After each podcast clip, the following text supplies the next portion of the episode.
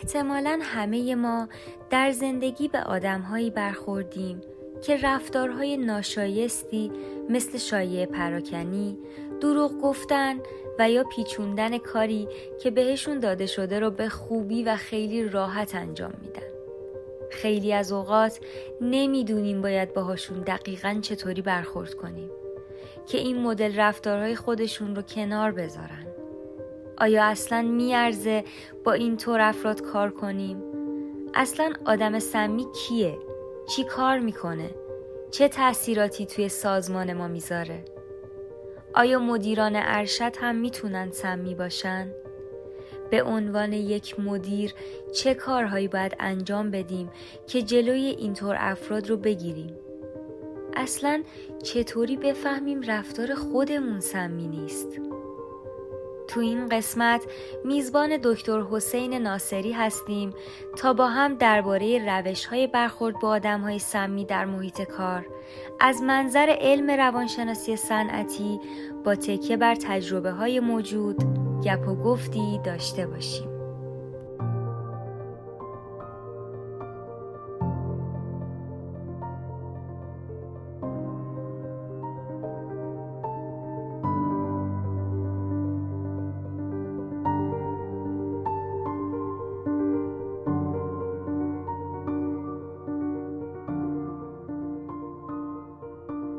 سلام.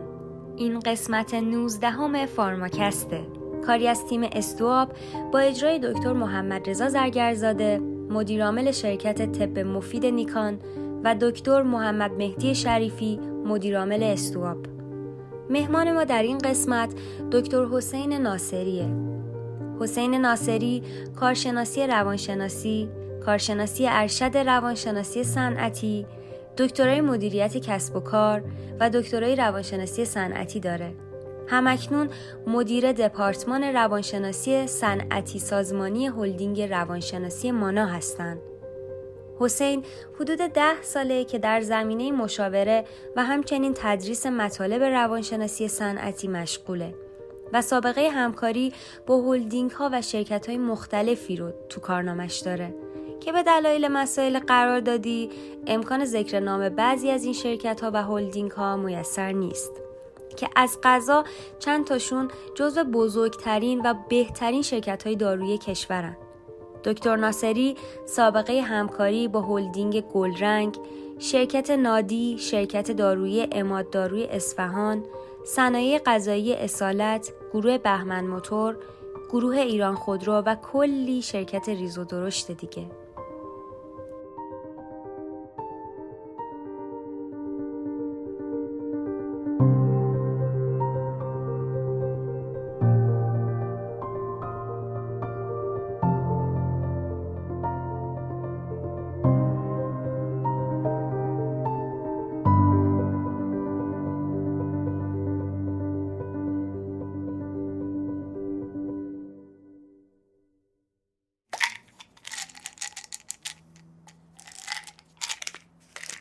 بریم سراغ موضوع این قسمتمون.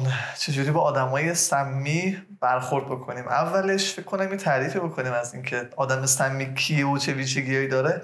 واسه شروع بحثمون خوب باشه.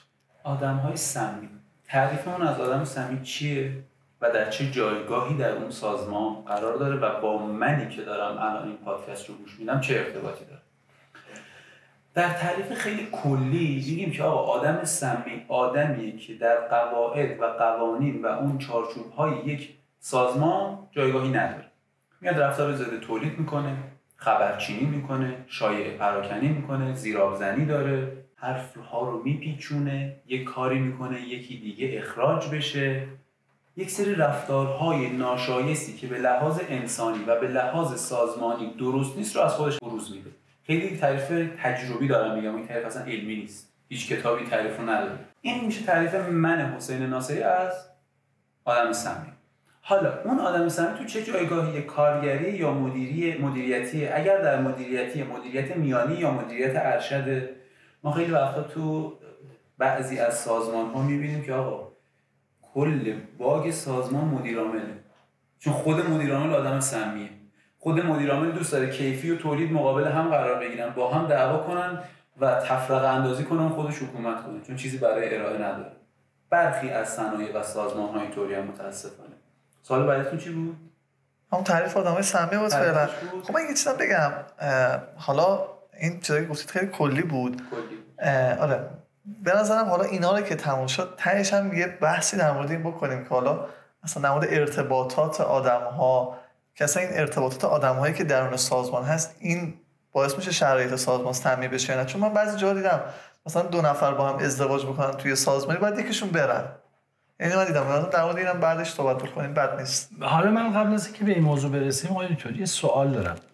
آیا سمی بودن براینده بله. یعنی اینکه مثلا شما یه آدمی رو داری فوق العاده به لحاظ کاری حرفه‌ای کاربلد خوب و یه سری ویژگی هم داره که مثلا هم کار زیر آب می‌زنه یا خیلی کار دیگه. آیا ما برایند اینو میگیم این سمیه یا نه؟ اگر یه نفر واقعا این ویژگی ها رو داشت حتی اگر فقیه اعظمه این واقعا سمیه برای مجموعه باید حذفش کرد. ببینید دکتر ما یه مثال داریم دقیقا برای افراد سمی. بله اگر فرد اول ما با فرد سمی رو شناسایی کنیم. اون فرد سمی مثلا شایع پراکنی می‌کنه خیلی باهوشتر از خیلی دیگه از کارگرهاست به لحاظ سطح هوشی حالا در به هر نوعی قطعا یه پله بالاتره و کشف اون آدم سمی خودش یک سری اصلا پروسه داره که ما این آدم سمی رو کشف کنیم. حالا ما یه آدم سمی رو کشف کردیم. به لحاظ علمی به لحاظ پیشبرد اهداف سازمان خیلی برای ما مفیده. ولی میاد شایعه پراکنی می‌کنه. خب اون مدیر باید تصمیم بگیره یه نفر از دست بده بهتره به قول شما فقیه اعظم باشه بهتره. یعنی که نه سی تا نیروی خوب معمولی رو از دست بده بهتره. و اصلا من می‌خوام یه پله برگردم عقبتر ببینیم اون آدم سمی رو می‌تونیم اصلاح کنیم یا نه. ما میگیم آدم سمی مثل یک سیبه گندیده درون سبد سیبه که اون زیر نشسته. چون پیدا کردنش سخته. ما وقتی به این آدم می‌رسیم باید ببینیم چقدر لکه دار شده سیب ما. این سیب انقدر لکش زیاده که ما نمی‌تونیم اصلا اصلاح کنیم و هر چقدر هم قاچ کنیم فقط به اندازه یک slice کوچیک برامون میمونه یا نه. یه اسلایس کوچیکش گندیده و سمی شده و بقیهش می‌تونیم نگه داریم. اولا باید ببینیم اون فرد چقدر سمیه. چه رفتارهای سمی از خودش بروز داده؟ شایع پراکنی رفتارهای ضد تولید آسیب به خط تولید نمی‌دونم دستکاری ارگونومی محیط دستکاری تو فرمولاسیونه داره چی کار می‌کنه؟ اولا اون کاره رو پیدا کنیم بعد ببینیم چرا داره این کار رو می‌کنه. تمام افراد سمی که در سازمان ها هستن دقت کنیم میگم تمام افراد علت سمی بودنشون رو در کینه در کینه توزی می‌تونی پیدا کنی. من مدیر کارمند همردش مدیر همرده اون فرد یک رفتاری رو انجام داده که این فرد بهش برخورده در یک جایی. کینه توزی کرده. الان در گذر زمان داره جبران می‌کنه. و این یک سیستم دفاعیه که داره اجرا می‌کنه برای جبران خسارت خودش. بحث جالبی رو مطرح کردید. آقای لزوما پس شما میگید که یه آدم سمی لزوما نیاز به حذفش نیست. صد درصد. خب. حذف آخرین گزینه و راحت ترین گزینه است. آها. اول اصلاح باید بشه. بعد اگر که اگر این سمیت از بالا به پایین بود باید چیکار کرد؟ اشاره که کردید مثلا اگر یک مدیری بود و پرسنلشون دیدن که این مدیرشون سمیه. یا به قول شما دیگه اگر نورون علا نور مدیر ارشد سازمان مثلا سمی باشه. باید چیکار کرد؟ چه اتفاق باید بیفته من این اجازه دارم این مثال بله بله. ما توی یه سازمانی از همون دعوت شد گفتن که بیاین سازمان ما خشم خیلی زیادی رو داره تجربه می‌کنه. مدیر عامل این سازمان مالک سازمان هم بود متاسفانه. چون در سیستم های مدیریتی میگن مدیر نباید مالک باشه. مدیر عامل مالک بود و یک انسان بسیار پرخاشگر بود. ما ندیده بودیم. گفتن مدیر عامل خارج ایران نیست. مدیر منابع انسانی گفته آرزیابی کنید کنترل خشم رو کار کنید تو سازمان. گفتیم اینطوری نمیشه. ما باید سلسله مراتب رو رعایت کنیم همه رو بررسی کنیم همه رو آرزیابی کنیم. گفتن آقا شما کارگرا عصبانی کنترل خشم کن. گفتیم باشه. رفتیم ما در بطن کارگری رسوخ کردیم کنترل خشم رو یاد دادیم همه کار کردیم. دیدیم نه خشم سی درصد کاهش پیدا کرد. مدیر هم همزمان کانادا بود. مدیر بازگشت پیدا کرد. ما هفته بعد که به اون سازمان رفتیم دیدیم کامبک زدیم و چهل درصد رشد خشم داشتیم. من یه جلسه گذاشتم با مدیر عامل. گفتیم آقای فلانی بیاین می‌خوام باهاتون صحبت کنیم. یه آرزیابی تست داریم از شما. گفت از من می‌خواین تست بگیری من؟ می‌دونی من کیم؟ گفتیم شما احترامتون فاجعه هر شخصی خب تست دیگه. خودتون دعوت کردیم بیای گفت نه من هیچ مشکلی ندارم اون کارگری فلان فلان شده مشکل دارم ما همونجا به مدیر معلومات اعلام کردیم. آقا این سازمان شما هیچ ریشه و مشکلی نداره به جز مدیر عاملتون که متاسفانه مالک هم هست. ما به یک طریقی رسوخ کردیم در دل دفتر مدیر عامل از طریق خدایانی که در دفترش اسم به اسم مدیر دفتر. یک سری جلسات تراپی برای خود مدیر عامل گذاشتیم. گفتیم آقا ما می‌خوایم اینا رو آموزش بدیم. به نظرتون خوبه؟ اصلا شما ببینم می‌خوام چی آموزش بدم؟ با این طرفا ما رفتیم تو دل مدیر عامل که آقا این آموزش ها رو من می‌خوام برم به کارگری بدم. مدیر عامل چقدر خوب من بعضی وقتا همین عصبانی میشم. انقدر من عصبانی نمی‌کنم ما تونستیم خود مدیر عامل رو با یک سری تکنیکا توی دو هفته خشمش رو بیاریم پایین. سی چهل درصد خود به خود کارگری خشمش کم شد. یعنی یه روانشناس صنعتی یک مشاور یک فردی که به مدیر عامل می‌تونه نزدیک باشه. اگر اون رفتار سمی رو بتونه از مدیر بگیره خود به خود در دل کارگری و مدیریتی این مشکل حل میشه. جالب من بپرسم به عنوان فرد مثلا از نگاه کارمند یا کارگر نگاه کنیم خود آدم از کجا می‌تونه متوجه بشه که این رفتاری که داره انجام میده سمی هست یا نه؟ یعنی خیلی وقت خود آدم متوجه نمیشه. یعنی می‌دونی چی میگم؟ به فرض قبل تو قسمت قبلی ما صحبت کردیم همه ما آدمیم. و هم مثلا یه آدم تو جمع دوستانش غیبت می‌کنه حرف می‌زنه خب این رفتارهای انسانیه. اینکه چه راه حلی هست من مثلا به عنوان کارمند برگردم خودم رو نگاه کنم ببینم رفتار من سمی هست یا نیست. ببینید ارز کردم. گفت با قاطعیت تمام حالا علمی نیست تجربی بگیم افراد سمی دارن جبران خسارت می‌کنن. جبران عقده ها و کینه ها رو انجام میدن. 99 درصد افراد سمی می‌دونن دارن چی کار می‌کنن. حالا ما میگیم یک درصد استثنا. اون هم باید و نباید های اجتماعی اخلاقی و سازمانی نشون میده که من میام میگم که پیش علی بودم علی پشت سر محمد حرف زده. میرم به محمد میگم محمد علی پشت سر حرف زده. خب این خبرچینی هست یا نه؟ خود من می‌دونم دارم خبرچینی می‌کنم دیگه. پس یعنی خود من آگاهی دارم که دارم یه رفتار سمی و بروز میدم. خود من میام میگم که دکتر شریفی می‌دونی دکتر زرگر ما 20 میلیون مثلا رو حقوق همه خورد؟ نفری 5 میلیون تومان مثلا باید پاداش می‌داد نداد؟ من خودم می‌دونم دارم پیش سر دکتر زرگر حرف می‌زنم دیگه. یعنی عملا فردی که داره رفتار سمی رو از خودش بروز میده بهش آگاهی داره. ولی نتیجهش به نظرم نمی‌دونن لزوما احساس شاید خیلی ها من چون صبح خیلی از که اطراف منن صحبت می‌کنه مثلا شاید آدمی که میگید تو ذهنش این مدلی که مثلا اینو بگم که ما مثلا حقمون یعنی یه چیز خوب می‌دونه. نه ببین به نظرم آقای دکتر اشاره درستی داشتن.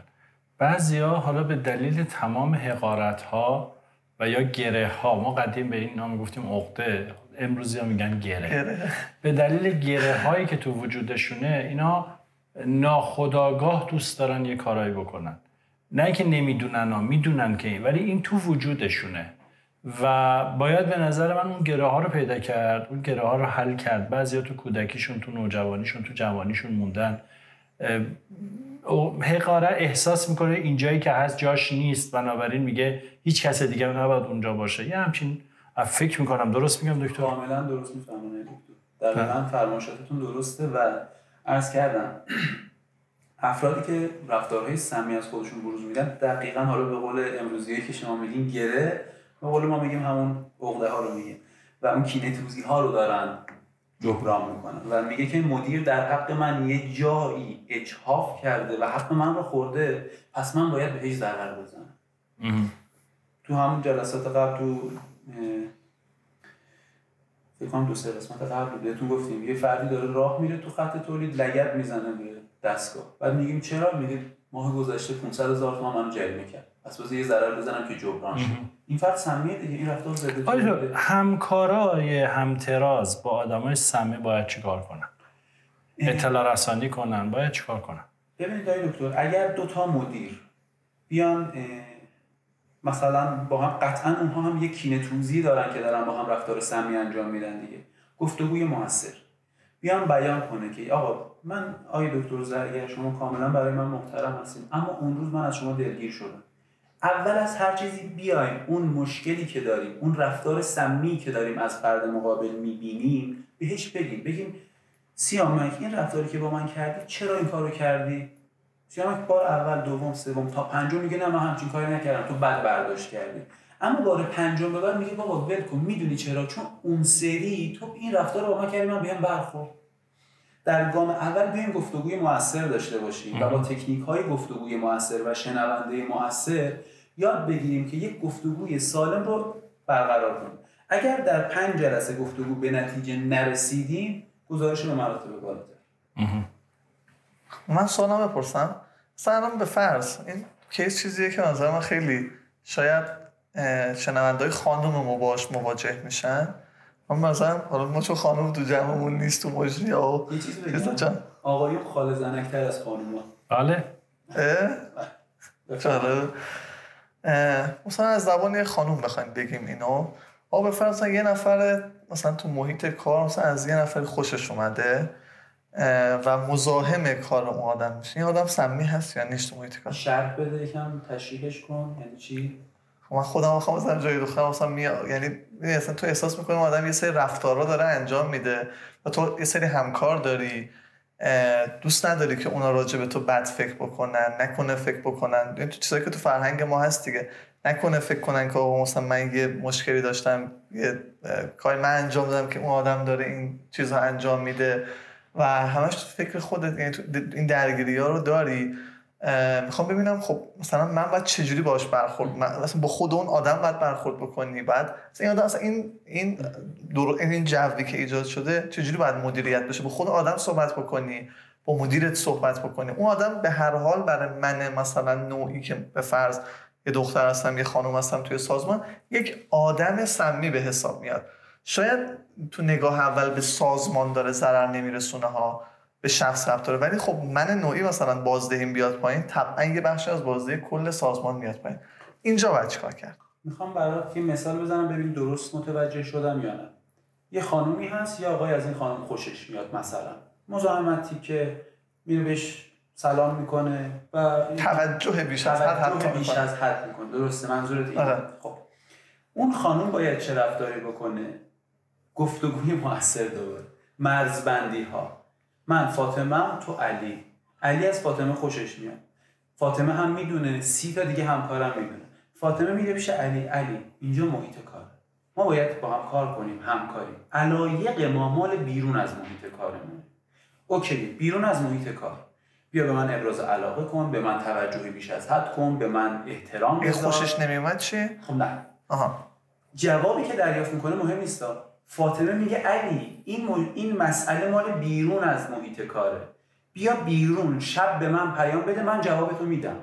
اونجا با هم صحبت می‌کنیم. اینجا نیا نزدیک؟ اگه تو منو دوست داری اگه تو می‌خوای به من توجه کنی باید یاد بگیری. این هم یک بخشی از زندگی روزمره است دیگه. باید یاد بگیری هر چیزی جایی داره. تو محیط کار جای این نیست که تو با من توجه و محبت کنی. حتی تو فردی که با همزن و شوهرن تو محیط کار همدیگه رو با خانم و آقای فلانی صدا می‌کنن دیگه. محیط کار محیط کاره. و اون دختر خانم اون خانم محترم باید مرزبندی ها رو برای آقا مشخص کنه که آقای محترم علاقه تو مال اینجا نیست و مال بیرون از محیط کار. جوابت رو اونجا میدم. و هر رفتاری که اونجا شد مال اونجاست. حتی اگر بهت گفتم نه تو از من دلگیر بودی عصبی بودی ولی فردا تو محیط کار باید رفتار محترمانه و متناسب با محیط کار رو داشته باشه آقای دکتر گاهی بعضی از این آدمای سمی تو فضای کارشون دنبال سمپات میگردن و اگر همراهی نکنی نیش می‌زنن. شما برای اینکه از نیش اونها چیز باشی میای مثلا به قول معروف تو تیمشون یا تو همراهی می‌کنی. تو مواجهه با اینجور شرایط باید چه کرد؟ آقای دکتر بسیار بحث چالش برانگیز و گسترده یه چیزی که شما فرمودید. اگر فردی اومد به من گفت حسین دیدی حقمون خورد من باید چه رفتاری کنم؟ یا باید باهاش همراه بشم یا همراه نشم؟ همراه بشم اون کلونیش رو ساخته و به تارگت خودش رسیده به اون هدف خودش رسیده. اگه نه خب منم میشه یکی از افرادی که دشمنی می‌کنه و یک کلونی بر ضد من هم تشکیل در این لحظه باید ببینیم عمق چیزی که اون فرد داره بروز میده و نوع اون سمپاشی که داره انجام میده چیه؟ شایع پراکنیه؟ بگم به من ربطی نداره. من اهل حاشیه نیستم. برو به یکی دیگه بگو. اینجا اگر خیلی محترمانه و اینکه آقا من تو رو دوست دارم و من با تو دوستم ولی توی این شایعه پراکنی من نمی‌خوام با تو کار بکنم. من اهل شایعه نیستم. سرم تو کار خودم. اینقدر دغدغه دارم. به خدا حوصله. کره خونم مونده. ولم یعنی همینجوری که دغدغه هات رو بهش بگی و بگی من خیلی سرم شلوغه. الان وقتی ندارم برای اینکه به شایعه تو گوش بدم خودش عملا عقب نشینی می‌کنه. و اینجا هم دوباره برمیگردیم به مرزبندی ها که ما همکاریم. می‌دونم درک می‌کنم. خیلی سخته. تو هم حق داری. از این زاویه بهش نگاه نکردم. شاید اینجوری که تو میگی درست باشه. ولی من حوصله این حرفا رو ندارم. یعنی با یک رفتار قاطعانه و محترمانه می‌تونیم اون فرد رو پس بزنیم که اون فرد با ما هم دشمن نشه. حالا اینها باید ببینیم نوع اون سمی که داره چیه نوع اون باگی که داره اجرا می‌کنه در سازمان چیه و چه چیزی رو داره پخش می‌کنه. اون سمش چه سمی سم محموله که سم یه حداقل چند قسمت ما داریم در این مسائل با هم صحبت می‌کنیم. من یه چیزی که برام جالب بود این بود که واقعا همه چیزم به اون فرهنگ سازمانیه بر نمیگرده شاید. و ویژگی های ارتباطی آدم ها هم مهمه. یعنی توانمندی من مثلا کارمند به شخص تو ارتباط برقرار کردن تو صحبت کردن مهمه. توانمندی مدیرم هم مهمه. و لزوما اینکه یه فرهنگی رو ما ایجاد بکنیم شاید نتونه کمک بکنه. یعنی باید اون آدما هم خودشون رشد بکنن. درست متوجه شدم؟ تا حدی درست میگی ولی می‌خوام باهاتون مخالفت کنم. چون گفتگوی مؤثر فن بیان بخشی از فرهنگ یک سازمانه دیدین کیش که میریم همه سبک رانندگیمون عوض میشه کسی آشغال نمیندازه تو خیابون همه خیلی محترم همه سرعت مطمئنه هیچکس مثلا بیشتر از 60 سرعت نمیره. چرا؟ چون فرهنگش اینطوریه. کسی نیومده به ما روز اولی که از هواپیما پیاده میشیم توی یکیش یک اساسنامه بده که این قوانین این سازمانه. یا قوانین این شهره. اون جو حاکم شده و توی اون پروسه ما میفتیم اگر یک سازمان گفتگوی موثر رو عدم شایع پراکنی رو جزئی از فرهنگ سازمانش بذاره کارمندهای جدیدی هم که وارد میشن خود به خود یاد می‌گیرن. یه کارمند سمی جدید وارد شده 500 تا پرسنل هست. میره به این میگه به کارگر یک میگه این دیدی حق ما رو خورد. کارگر یک قاطعانه و محترمانه رفتار می‌کنه و اون عقب نشین میره سراغ دو سه چهار پنج. تا کارمند 500 رو پیش میره. کارمند جدید ورود یاد گرفته که آقا من به 500 نفر گفتم اینا هیچ گوش ندادن به حرف من پس ول کن سرمون به کار خودمون باشه. یا میره یا میمونه درست میشه یا میره یا دقیقا توی این فرهنگ میفته. فرهنگ سازمانی عرض کردم خدمت آقای دکتر. اگر اصلاح بشه 90 درصد از آرزه های تمامی صنایع اصلاح میشه. ما در سازمانی داریم توی ایران. کلمه خدا حافظ ندارن. خسته نباشید نمیگن. خدا قوت نمیگن. این رو ما اجرا کردیم. آخر کار که های دکتر از محل کارشون نیروهای ستادی و دفتری میرن میگن روز خوبی بود خوش گذشت. همه میگن خوش گذشت. و فردا که میان احساس این رو دارن که دارن میرم توی یک محیطی که به من خوش بگذره. چرا گفتم خوش گذشت؟ حتما داره به من خوش میگذره. و این خوش گذشته خودش باعث ده درصد افزایش بهرهوری و وفاداری سازمانی میشه. من این چیزا میگم برای جالبه. این درصدا رو بعدا دوست دارم بدونم چجوری میسنجید. پیش از اون پس آزمون اثر بخشی یک مورد رو ما هر روز میسنجیم بهرهوری ساعتی رو توی کارمندها میسنجیم. مثلا روز اولی که یک روانشناس وارد یک سازمان میشه حجم تولید بیلن مالی یک سازمان رو از مدیر عامل می‌گیره. می‌فهمه که توی شیش ماهه حتی به لحاظ مالی چقدر اون سازمان رشد کرده و رشد مالیش رو هم حتی ما می‌تونیم درصد بگیم. و این رو خودتون برین تست کنید حالا مدیرات که دارن الان گوش میدن. کلمه خداحافظ خسته نباشین خدا قوت رو حذف کنن. خوشگذشت رو اجرا کنن تو سازمانشون. ببینن چقدر اثر بخشی داره. آقای دکتر حالا بعضی ها اگر یه همچین چیزی رو بهشون بگی میخندن. میخندن میگن آن برو با این مسخره بازی ها در یه چیز بگم. آقای دکتر. هر کس توی هر سازمانی که میگه این مسخره بازی از درون ذوقشو داره ها اما چون اعتماد به نفس اجراشو نداره میگه اینا مسخره بازی. و بعد از گذشت تقریبا 21 روز چون رفتار اگر بخواد اثبات بشه در یک فرد 21 روز زمان می‌بره. بعد از گذشت 21 روز اولین نفری که میگه خوش گذشت همون فردی که اولین بار مسخره کرد.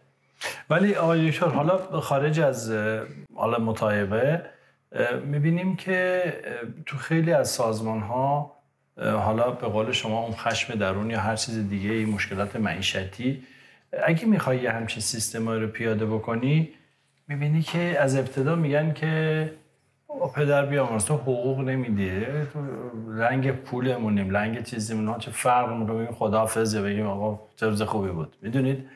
یعنی بدنه ای که می‌خواد اجرا کنه مسخره نمی‌کنه. میگه که دلت خوشه. من مثلا هزار یه مسئله دارم.